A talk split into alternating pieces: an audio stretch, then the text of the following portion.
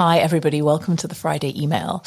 Um, if you follow me on Instagram, which I think most of you do, you'll be aware that this week was probably one of the most stressful and exhausting weeks for me for a little while because Ames, my spouse, love of my life, um, nearly died, nearly died of sepsis. And I had to rush them to the emergency room twice in a 48 hour period. Uh, and it was truly shocking.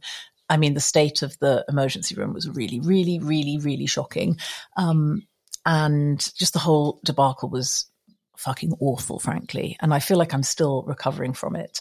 So on Sunday and Monday, Ames just came down with really terrible fever, and I immediately recognized the signs of sepsis, bundled them into the car, and drove an hour and a half to the nearest hospital, which is, you know, we live in the middle of nowhere, so that's why it's so far away.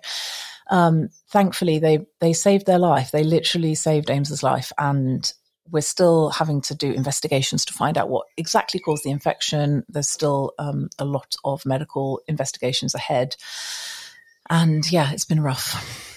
But the other thing that has happened this week, which is much better, is that I have gone, I think, officially viral on TikTok. So I've had something like 250,000 views on a particular post that I made. You won't be surprised that the post that got all these views uh, is somewhat controversial, but it wouldn't be me. It wouldn't be authentic uh, if it wasn't controversial. And honestly, being controversial in this fucking white supremacist, patriarchal, capitalist hellscape is really the only acceptable way to be, in my view. If you're still um, totally palatable to the powers that be, something's fundamentally wrong.